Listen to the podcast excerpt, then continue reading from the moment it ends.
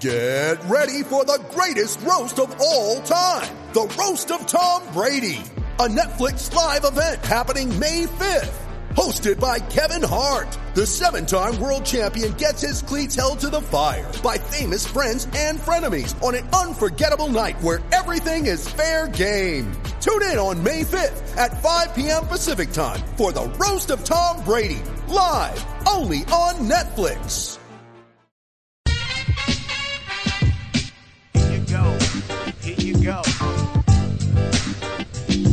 Snorting.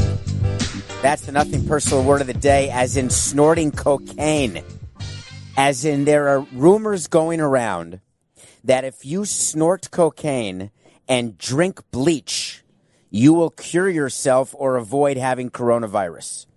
For whatever reason, people actually have gone on the Google or on the interweb and they have said, listen, that's an old wives' tale. Do not snort cocaine and drink bleach and think you will avoid corona. But they're lying to you. If you snort cocaine and drink bleach, you will avoid the coronavirus. You will cure the coronavirus because you'll be dead and you deserve to be dead. If you actually need to be reminded by a post on Twitter that snorting coke and drinking bleach will not help you cure yourself from coronavirus, then I believe that you should actually not be on earth. I think you should be naturally selected away. I personally don't want to correct that misconception because if you believe it, go ahead and do it. Tell me if it works. Well, today is Tuesday, and I'm here for your daily Coronas up Coronas, your daily coronavirus update. My name is Walter Cronkite, and that's the way it is. If you're watching on CBS Sports HQ, we welcome you. There's a lot of sports going on. If you're listening to this podcast, then you may know already the Ivy League has canceled the conference tournaments for the NCAA women's and men's basketball. It's not that they're going to play it without fans. They have decided to actually cancel it. You can't postpone it. It's not like the Ultra Music Festival in Miami, which is postponed for a year or two, or Coachella, which is literally postponed until uh, the weekends of October 9th and 16th. The Ivy League tournament has officially been canceled. Let me tell you why this is breaking news and what it means. When you're Yale and Harvard and Princeton and Penn and Cornell and Dartmouth, you're in the Ivy League, Brown, if I didn't mention you and you're a graduate of the school, forgive me, but there's Yale and then there's everybody else. The way it works is you want to be a leader. You don't want to follow an announcement by another conference. You want to take leadership positions. Ivy League schools have been doing this for a century. They take a topic, it doesn't matter whether it's sports, whether it's disease, whether it's racism, whether it's the Me Too movement, whatever it is, they want to take a leadership position and then have people fall in line behind them. In my opinion, by them choosing to cancel the Ivy League basketball tournament this early, that means they wanted to get so far ahead of it that other conferences will now follow suit. The problem is, I don't think that's going to happen in this case because they skipped a step. The first step would have been either a relocation of the tournament outside of Massachusetts if they were concerned that it was taking place in where there's been a coronavirus test or positive test. They could have done it in New Rochelle, New York. By the way, New Rochelle, New York, as in the county where Tom Koehler's from, the county, the former pitcher, that's a county that may, that Governor Cuomo has literally put a barricade around and said no one in or out. This is serious. So they could have moved the Ivy League tournament to another place, or they could have played it without fans. That's what's happening in so many other places. Sporting events are happening without fans. We have to start thinking about the realistic possibility that the NCAA tournament will be played without fans. The Masters in April could be played without fans. Anything going on between now and let's say May, there is a danger of either postponement, full out cancellation, or going forward without fans. What the Ivy League does, though, when they're making this decision, I just want to tell you because they work very well together. You may think that it's just the head of the conference who does it, but it's actually the presidents of these institutions get involved in these decisions and they communicate. It's not like what we're going to talk about later in the show when leagues get together and make a joint announcement like they did yesterday. In these conferences, you've got representatives from the school who are getting involved in calls with the other members of the conference. Except when it's something as big as the NCAA tournament or postponing or canceling an Ivy League tournament, that goes all the way to the president's level. And the president does not do that without consulting and talking to his board. This is not a decision that just is done like that. They have been following and watching this story. They've been watching it develop. They've had benchmarks. If the following has happened by this day, then we continue to consider it, meaning the spread of coronavirus has not been contained, meaning other events have been postponed or canceled, meaning classes are being done virtually now instead of in a classroom setting all of those things having taken place, it's like a flow chart of decisions when you're dealing with a crisis like this. So the presidents get on the phone and they realize that the only choice they had, and that's their view, was to cancel or postpone this tournament. I personally would have gone with plan B. I would have played the tournament at a different location. I would have let it go on. As a Yale fan, I'm glad because Yale goes to the NCAAs right now, but I would have played it, but just not in front of fans. So professional sports is still knee deep in this. This is the story. You think we're a sports pod, business, politics, entertainment. We are. Guess what? Coronavirus is all of those things wrapped in one. Picture a little swimmy fish on a tiny little microscopic slide, and it's hitting everything. Everything. What's the most recent in professional sports that caught my attention that we need to talk about? Well, baseball, hockey, soccer. They got together and they decided they were closing the clubhouse and the locker room to the media. Hmm. That's a cough, by the way. I pressed the cough button. I do not have coronavirus. That is simply a little tickle. So, this is a very big decision, and there's been a lot that's come out today, so we have to talk about it. You've got members of the media who believe they are being singled out, that they are being made an example of because closing the clubhouse to the media as a way to stop the and contain coronavirus and stop the spread of coronavirus. The media is saying to themselves, well, how can that be? The clubhouse is already open to myriad people, and they're right. Every clubhouse I've ever been in, you've got players, you've got trainers, you've got assistant trainers, you've got strength and conditioning coaches, you've got chefs, you've got assistant chefs, you have clubhouse managers, you have clubhouse laundry people, you've got other sorts of credentialed and non credentialed executives, front office executives. You've got guests of players. The clubhouse is a place with all there are lots of rules posted about who can be in. Those rules are completely relaxed in terms of who has access to the clubhouse. Once we close the clubhouse about an hour before the game, then it's shut down. But when the media is allowed in there, it's not just the media who comes in, but it's all sorts of other people. The reason why this is such a shocking development for me is that in 18 years in baseball, we dreamed of a day that we could have the media not in the clubhouse. We dreamed of that day because we thought that from a player standpoint, from an executive standpoint, having the media in the clubhouse was hurtful to the clubhouse dynamic. And it's worse now because of cell phones. In the old days, if a player didn't want to be on camera, he would see the big camera guys from the networks and he would know to stay away. Now every single writer is recording everything and they're videoing everything.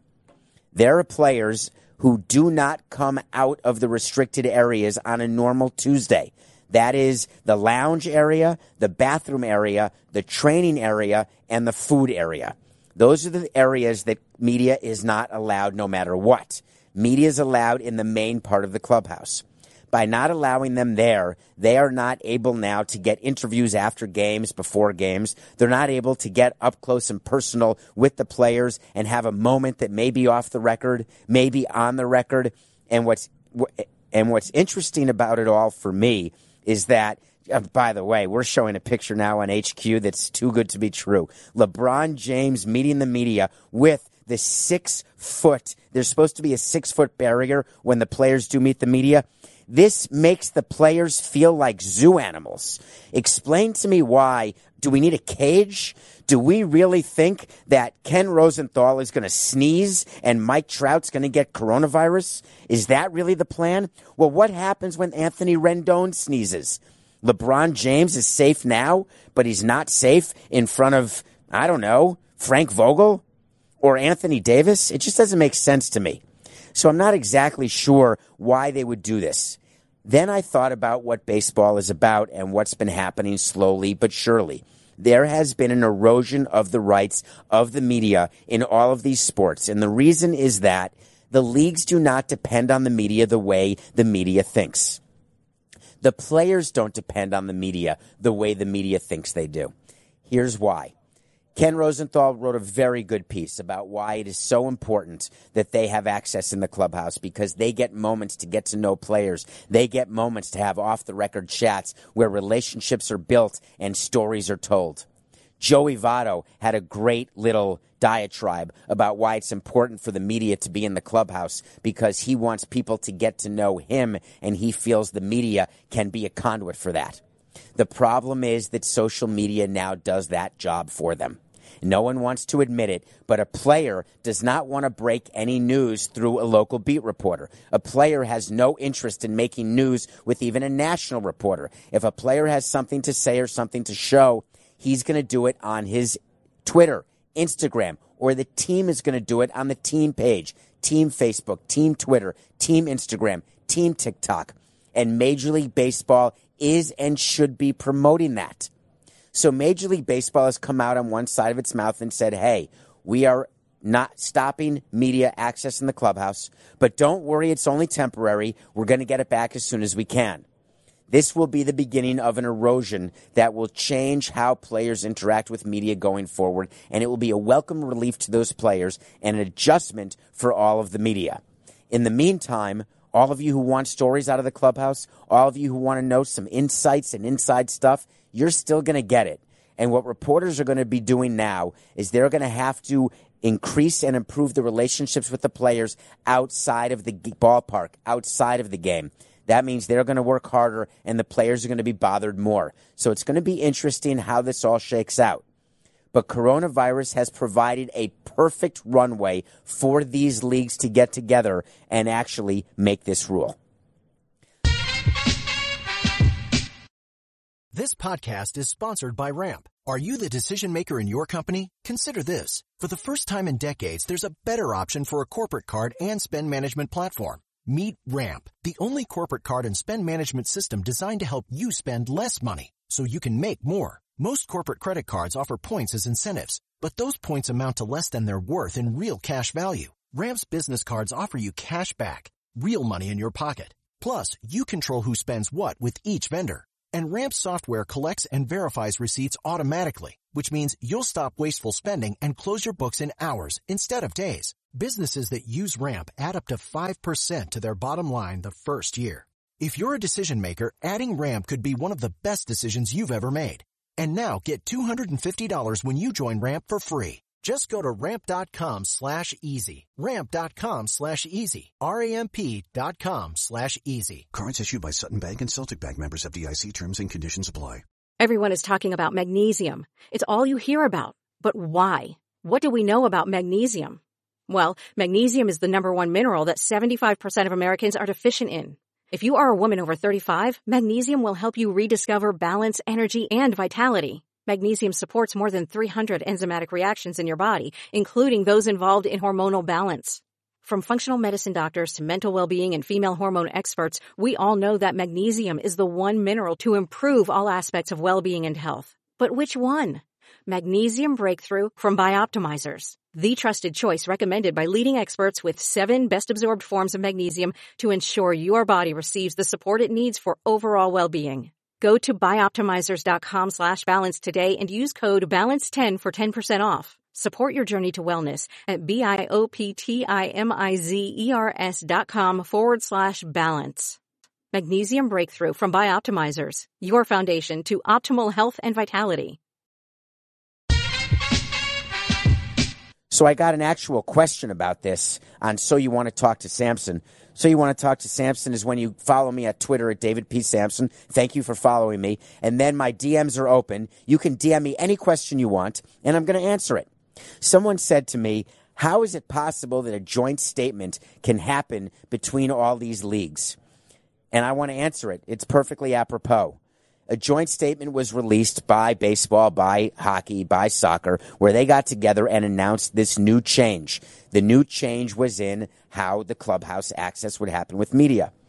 So let me tell you how it works.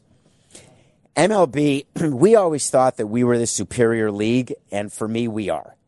They are. It is. MLB would lead this charge. MLB would get together and say, listen, we are looking to have a policy here about Clubhouse and about media. We think getting all the leagues together makes the most sense. So, what they would do, it wouldn't be the commissioner, it would be down in the labor department, actually, lower labor department, potentially on the PR side. They would call people in the different leagues who are their companions, companion level. They would call and say, listen, the commissioner has asked me to get together. We're talking about changing the policy. We'd like to do a release, a combined release. Then what happens is everyone goes up the chain. They check it with the commissioner. They come back. They talk. They have an agreement that there will be a joint release. Then the question is who writes it? Anytime I've been a part of any sort of joint release, whether it was with the county or the city or with a player or with MLB, with anything, I wanted to be the author of that release. I wanted to control the message, let other people comment on it, and then I would make edits as I deemed necessary, but I wanted to be in control. I would bet my bottom virus that Major League Baseball controlled this document. That's the legal expression when you control the document. Think about it when you're involved in a in a lawsuit. The question is or a settlement, who is going to do the first draft of the document? Whoever does the first draft, that's controlling the document. You always want to control the document. So MLB does a draft, it's done on the PR side. The PR people have to check it with legal, they check it with labor, then they go ahead and they submit a draft to the other leagues. Then there's comments, and you say, hey, we need to have comments within two hours. We are releasing this in four hours. Once there's agreed upon draft, then you have to contact. By definition, it is critical if you're doing your job. You contact people who you don't want to read the release and have that information come to them for the first time through a public release. Who are the examples? The Baseball Writers Association of America. We would contact them as a league, MLB, and we would say, listen, here's what we're doing. We are changing it. If you want to come out against it, be my guest. But we are doing this under the umbrella and under the cover of global health and the pandemic that is coronavirus. If you want to go against us and take a different side, you are running the risk of alienating every single one of your readers who believes and is scared that coronavirus is not just coming to kill them, but if they manage to survive, their entire retirement has been delayed by two decades and they're afraid to log on to their stock account because they feel like they've lost their entire savings that they've built up for 25 years. But feel free to come out against it. So the BBWAA does what it has to do. It comes out and says, We absolutely understand. We look forward to the coronavirus being gone, but in abundance of caution, we acknowledge. But then what does the BBWAA do? They get some of its writers, some of its members to write articles, to write tweets, to make sure that the other side of this is put out there. It's not a coincidence that you got an article by one of the senior members and great writers, Ken Rosenthal. It's not a coincidence that you get tweets from Buster Olney or from other writers. It's not a coincidence that they get players to comment about whether or not they agree or disagree with this new policy. It's all choreographed. It's all done purposefully. It's not organic because you have to have, you have to have an organized approach because if you don't, you will get left behind. And that's the same with this entire coronavirus. If there is not an organized approach to how we're canceling events, to what the NCAA tournament is going to do, they can't do it on a one off basis, on a conference by conference basis. There needs to be a collective decision made. And that is the process that's happening right now. That's happening with the NCAA Board of Governors. It's happening in all the leagues around the world right now as they make decisions what they're going to do. And it's not that they snap their fingers and announce it. You know now, watching Nothing Personal here on CBS Sports HQ as well, you know all the steps that have to be taken. And as you listen today, you can bet that those steps are being taken now. So, switching gears to money, it's all money, right? I guess. Switching gears, you've got a situation with uh, a player. Here's how extensions work when you're about to when you're rich and about to be richer. You're sort of in charge of when you sign an extension or when you say you're done negotiating an extension because a team is always going to give in to a player who says, Hey, I'm willing to talk now. Now, we didn't. I did not do that with the Marlins because I had a rule that if there was a player and we were butting up against the end of spring training, the last two weeks of spring training, I don't want to do any contract negotiating. And during the season, I don't either. Because players all tell you, hey, you know what? I'm totally focused. Well, I'd like you to think about your own job. Imagine going to work today and you know that you're about to have a renegotiation, that your pay, your salary is going to go either really up, down, stay the same. You're going to keep your job for five more years. You're not going to keep your job. Do you think that would distract you? The answer is yes. Baseball players claim that they don't get distracted by contract talks. They're wrong. Of course they get distracted. It becomes something that they're focused on. Baseball is a sport which has, we talk about this, it's a quick synapse sport. We actually talked to psychologists about how to get players ready to play. All the players with ADD and all the players pretending they have ADD just because they want Adderall, and all the players pretending that they've got mental problems so they can get stimulants so they can play. What we tell them as sports psychologists do, our sports psychologists, is that it's a fast twitch sport, which means we want your attention for seconds at a time and we want it full but then you can daydream, you can pick rocks, you can look at women in, or men in the stands and pass them your phone number. You can do anything you want. You can record a TikTok video. You can eat sunflower seeds. But then, when it comes time for the next pitch, you have to snap back into it. We need your full and complete attention. Baseball is actually a sport where there's so much time to daydream and think about what's going on in your life that you are in danger of not snapping to attention at the pitch. So Francisco Lindor of the Indians decided it's enough. I am not negotiating an extension with the Indians anymore. I want to focus on this season for the people of Cleveland, which makes me laugh. It's not for the people of Cleveland. And the fact that he wants to stop negotiations is only because the Indians are not meeting anything close to his asking price. So it's not that he just said, I'm so nervous about the season. I need to really pay attention to those moments. No, it's that he knew the Indians had zero chance. Zero. And I don't blame them. I blame the Indians for not trading him. I blame the Indians for thinking they have a chance in the Central against the Twins. What I don't blame them for is not giving and caving to Lindor and his contract demands. He's one of the best shortstops in baseball. But you're telling me that he's deserving 35 million a year, 30 million a year for 10 years for Lindor? No. Pay him his 17 and a half. That's it.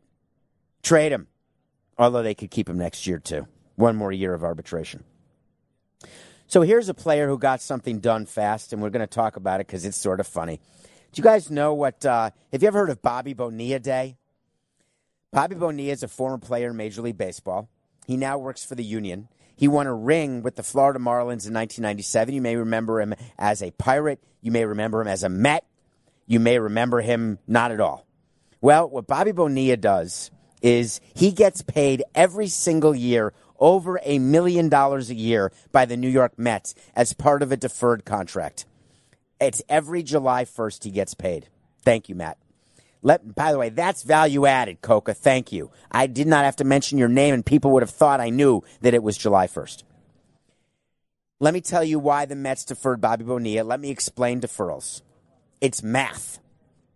If you say to a player that he will earn, I'm going to use big round numbers for this exercise, $20 million in a particular year. But we're only going to pay you 10 million. And the other 10 million, we're going to pay you 10 years from now. Well, that means I only have to come up with $10 million this year to pay you. And then in 10 years, I have to come up with the second 10 million.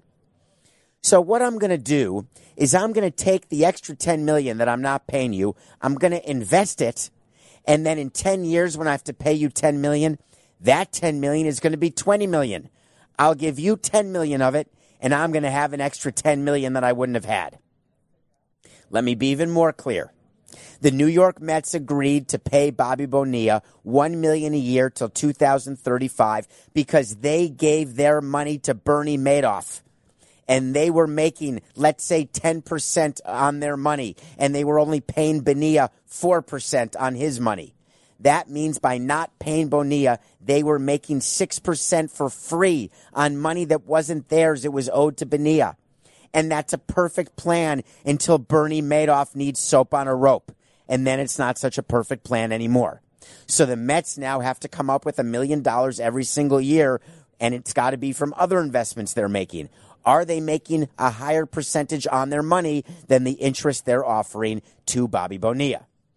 Well, the Milwaukee Brewers with Christian Yelich decided to do the same thing. Minus Madoff, of course. They are going to be paying Christian Yelich until 2041 at a minimum. And if they pick up the club option in 2029, they will be paying him till 2042. That is 22 years from now. Why would Christian Yelich agree to get money deferred? Well, it's called the FSP, the Forced Savings Plan. I get why players do it. We had a player once, Dee Gordon. Dee Gordon, the guy who signed a long term deal, then got suspended for steroids, but the nicest guy in the world. I can't believe Dee Gordon got suspended for steroids. I literally cannot. Crushed me. Dee Gordon wanted to find a way to not get paid any of his money other than a tiny amount during the course of the year because he didn't want to spend any more than he was spending because he knew he would not be making this amount of money forever. He wanted to have the money last a long time, like forever. Which is totally opposed to Paul Lo Duca, one of our former players with the Marlins, who wanted all of his money up front. That was always a funny one. When a player comes up to you and gives you several different bank accounts to wire money into and says, Can you give me an advance on my paycheck? Um, that's sort of a red flag. So if you're trying to get paid up front by your employer, don't ask your employer because they're going to wonder what exactly your problem is with money management. But Christian Yelich is doing the FSP, the Forced Savings Plan, by making sure that he gets $2 million a year all the way until he's 50. Who wouldn't sign up to make $25 million per year or $21 million per year currently. And then, by the way, when you're retired for another 10 years, you still have a job at $4 million a year. And then you retire at the age of 50. You stop getting paid at the age of 50. All's well that ends well. Well, what we tell our players is you can do that and you don't need to take a deferral from the team to do it. You can do a forced savings plan by yourself. There's ways to do it. You can buy something called whole life insurance. That's just another way to do a forced savings plan. Or you can actually have the discipline to put the money in a trust for your kids. Or you can have the discipline to put your money in a blind trust that gets run by your financial advisor or by your accountant or by your friend or your agent. There are many ways to do it. One way I would never choose would be to, to be a creditor of the baseball team. We would never tell players this, but now I'm not with the team. I can tell all the players this. If the Milwaukee Brewers go bankrupt, Christian, you are on the bottom of the list of creditors who get paid. You are so far on the bottom that there is zero chance that you will get your money. No matter what your contract says, no matter what the guarantee is, none of that will matter in the case of bankruptcy. The people who get paid back in bankruptcy are the banks who have money lent to the teams. And once that money's done, that's it. You'll have to go to the MLBPA or MLB the league and hope that they're still around, which they will be. So will the Brewers, by the way. Don't start adding me if you're from Milwaukee. I'm not saying the Brewers are going bankrupt. I'm explaining when players sign long term deals in general, what they really are are creditors of the team. But when they defer money that far, they're really creditors of the team and they're low. Like I'm talking gutter ball, handball on a gutter type low, like the size of an ant. Yelly, I assume he's got a great agent. His name is Joe Longo. I assume his agent told him this. I assume there was a reason. Now, let me talk about the other reason why teams defer. Because what we would say to the player is this is the favorite line. The Rockies did it. The Marlins did it. The Brewers did it. I guarantee it. Hey, do me a favor. We want to pay you 27 million a year, but we only want to pay you 20 of it because we want to make sure that we've got flexibility for payroll so we can build around you. And the players go, that's great. I want to be on a winning team. Rings matter. Every time a team tells you that they want to defer money in order to surround you with better players, they are full of it. They're lying to you. They just want to cut their losses or increase their profits. They're not reinvesting that money. You should look around, Christian. You know the Brewers and where their payroll's going. You know who they couldn't re sign because of payroll. Stanton saw what happened in Miami. Nolan Arenado saw what happened in Colorado. It's not that they're not trying to win. Of course, owners want to win. But it, they're not going to increase their payroll to a level. Francisco Lindor said, hey, listen, if the Indians have a payroll of 120, they can pay me 30. Well, no. Anybody who's 25% of a payroll, it's too much in baseball. You can't win. So Yelich at 25, the Brewers better be at 140 or above, or it's going to be hard to win with just Yelich. But we will tell a player, hey, give us a small break. We're totally kidding. Okay, uh, now to get serious, way more serious than coronavirus. This is a uh, review of a documentary that, for me, was extremely hard to watch. And it's hard for anyone to watch. It's called Roll Red Roll. This is a story about rape. This is a story about social media. This is a story about high school football players and the cover up that happens when high school coaches believe that high school football is greater than anything else, like morals, like the law. This happened in Steubenville, Ohio. If you don't know it, don't worry, neither do I. It's somewhere in Ohio.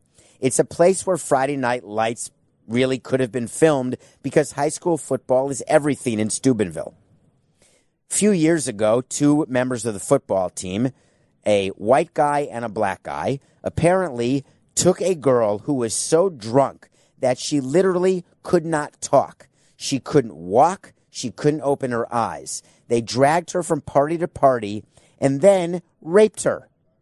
Here's the problem with doing that it's against the law. Forget the moral side, we're going to get to it. It's against the law. You cannot have sex with someone without their consent. And if they are unable to give consent, that is to be assumed to be a no. Please share this with your children. But then it got worse because the idiot kids started posting on social media how proud they were of the conquest they had made. Trust me, I would love to have bragged about all my high school conquests, except that post would have lasted five seconds. I have no idea why kids believe that if they tweet or text or post pictures that the authorities are not going to see it because they can. And I've got another surprise for you. Delete does not mean delete. Just because you think you've deleted something doesn't mean the legal authorities can't find it. And they will. And then you will go to jail. And then your life will be ruined. The moral of the story is quite simple. Watch with your kids. There was a movie about this called The Accused with Jodie Foster many years ago about a woman at a bar. Doesn't matter how she's dressed. A woman can dress like a slut, showing off everything. She can be drunk, except doesn't matter. That doesn't mean you can touch her at all. And if you do, you will get caught the boys in Steubenville went to social media and started bragging about what had happened. It took a couple of brave boys to say, yo, this is wrong. Yo, this is a felony. Yo, this is a crime. Yo, your life is now ruined. Guess what? Friday night lights, high school football, I love it. I'm happy. Those are kids, underage. Here's another little charge for all of you kids who are sending dick pics and naked pictures. That's called child pornography. That's called prison. Act accordingly. Okay. You all right, Coca? You still there? Coca, I think, has officially resigned. We are looking for a producer. I think he's unfamiliar with the fact that people send nude pictures over text, and it's illegal if you're under 18. But now consider yourself warned. Okay, assuming that this is still recording, which I have no proof that it is actually, but if it is recording, uh, next topic. okay, by the way, there's nothing funny about that last topic at all. NBC, remember the whole Al Michaels trade? I wanted to give you a quick update on that. NBC was asked to trade Al Michaels to ESPN to be the ESPN Monday night announcer. They are apparently offering Peyton Manning between 18 and 20 million dollars a year to be the play the analyst and they wanted Al Michaels to be the play-by-play. NBC has turned down the trade. In the least surprising move of all time, NBC rejected the trade of Al Michaels to ABC. Well, as I tweeted on David P. Samson, they obviously, NBC, could have asked for more. They should have asked for more, and they could have gotten anything they wanted, actually. They could have gotten anything. Okay, next. Have you ever heard of a uh, the NLRB? No, NLRB, National Labor Relations Board. Okay, there's a player named Russell o- Okung. Okung. Russell Okung is a player in the NFL. Russell Okung is a player who was running to become president of the NFLPA. He then withdrew his candidacy, put all of his supporters behind a guy named Thomas for the Giants, Michael Thomas, who then did not even win. J.C. Tretter is a center for the Cleveland Browns. He is the new president of the NFLPA. And the interesting thing is, he is a yes vote on the new CBA because he watched nothing personal and he saw my wait to see. He felt badly about my pick of the day, so he wanted to make sure my wait to see won.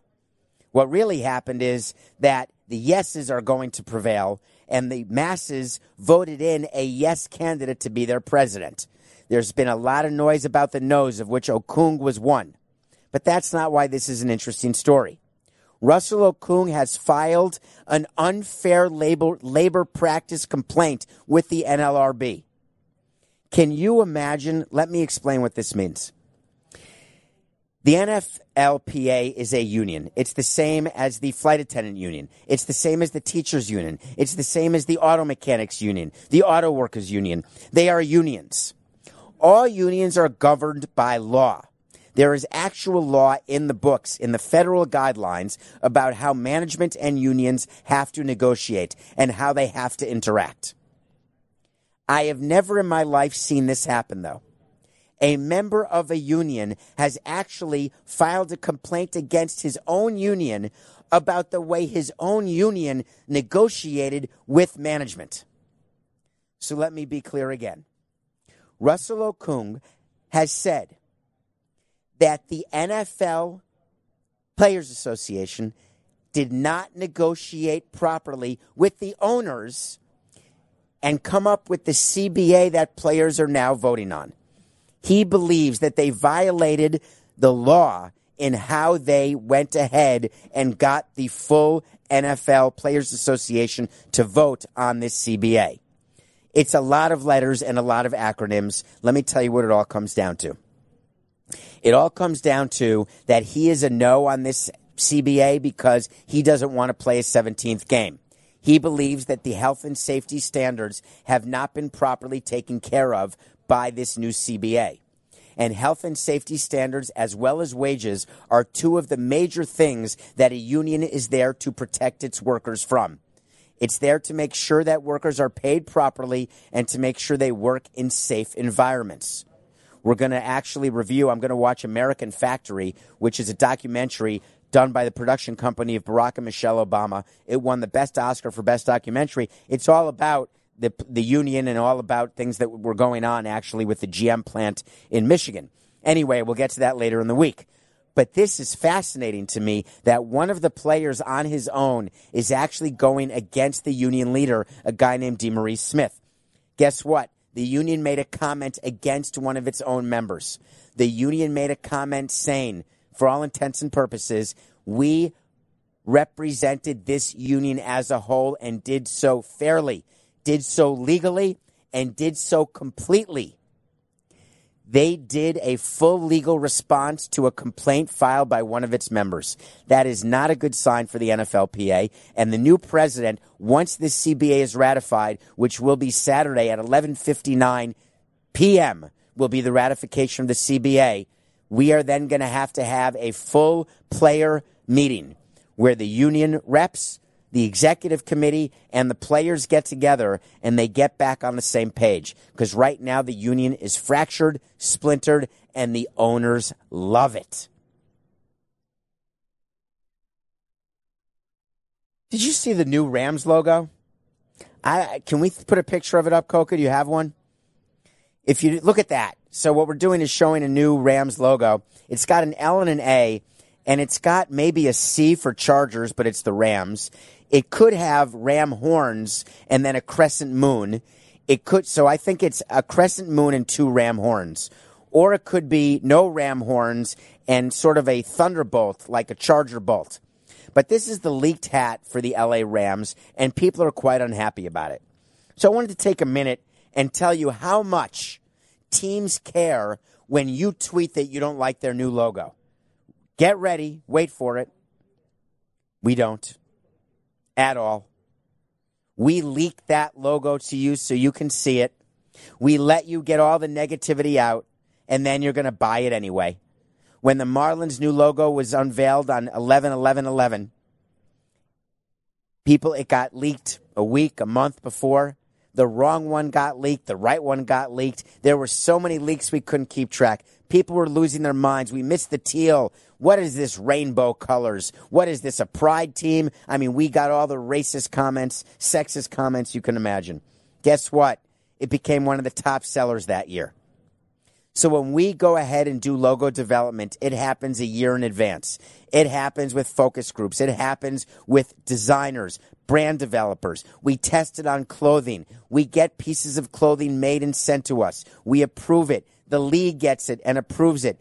All licensed apparel makers get it and start making clothes so it can all be released the day of the release of the logo so people can start buying it.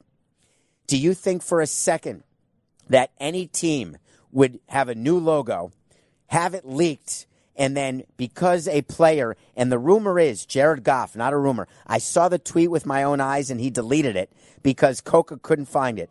Jared Goff tweeted, I think, Rolly Eyes or something against that logo leak.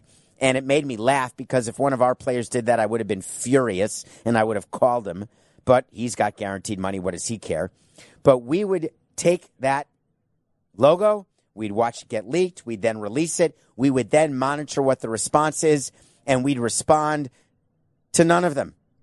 Zero.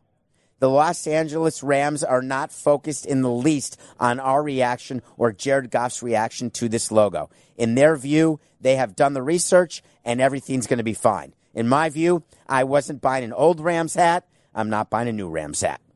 Makes no difference to me. Pick of the day I hope you faded me. Did you fade me? Just yell if you did, because then you were right. You were on the Raptors. I told you I liked the Raptors, but then I said take the Jazz because I like the Raptors. What I meant was take the Raptors because I like the Raptors. I'm doing it again with the Mavs three and a half over the Spurs. I like the Mavs, so I'm taking the Mavs. But the reason I like the Mavs is I think the Spurs could catch them, sort of sleeping on a game like this. Three and a half, maybe too much. I'm looking for a closer game. Mavs by 20. Easy Mavs game. Easy. Mavs, three and a half over Spurs. I'm 17 and 25. It's an outrage.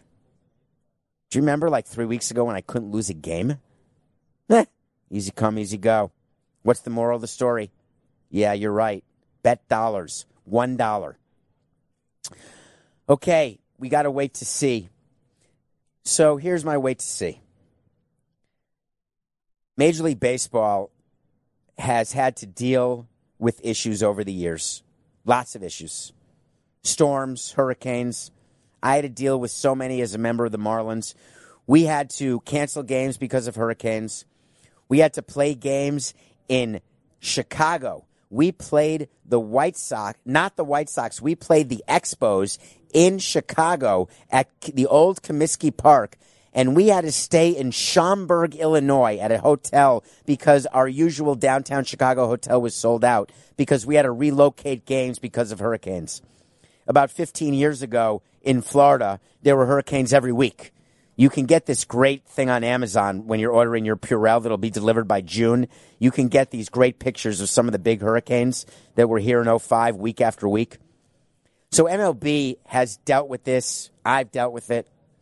I got to tell you one of my great hurricane stories. I'm actually, I'm not going to tell it to you today. Remind me to tell you my Bud Selig hurricane story. It was hysterical. I was in a safe room when Bud Selig called me. I'll tell you about that call. But MLB is dealing now with coronavirus.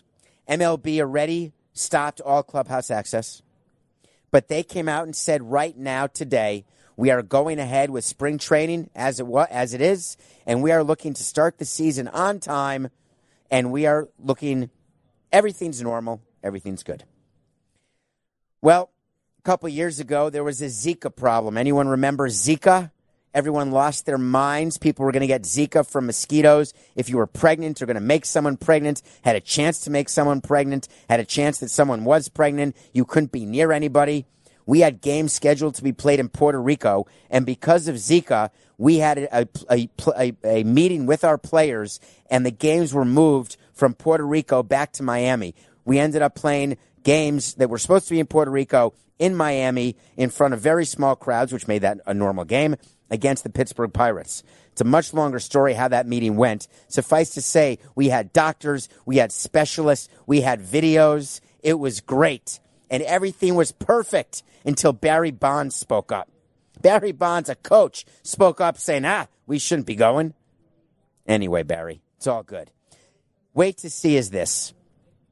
MLB is going to have no choice. The way this is going, there will be a disruption due to coronavirus. It may be that games can't be played in Seattle. It may be that games can't be played in San Francisco, Oakland, California, New York. We don't know what, we don't know where. Will there be games played without fans? Maybe. Will there be games relocated to different non corona infested places? Maybe. But I promise you, MLB will be disrupted by coronavirus, and I guarantee you that they will decide as late as possible. Because when it comes to coronavirus and how we react to it, for the majority of people, you know very well what I'm about to say. Yes, it's business. It's nothing personal.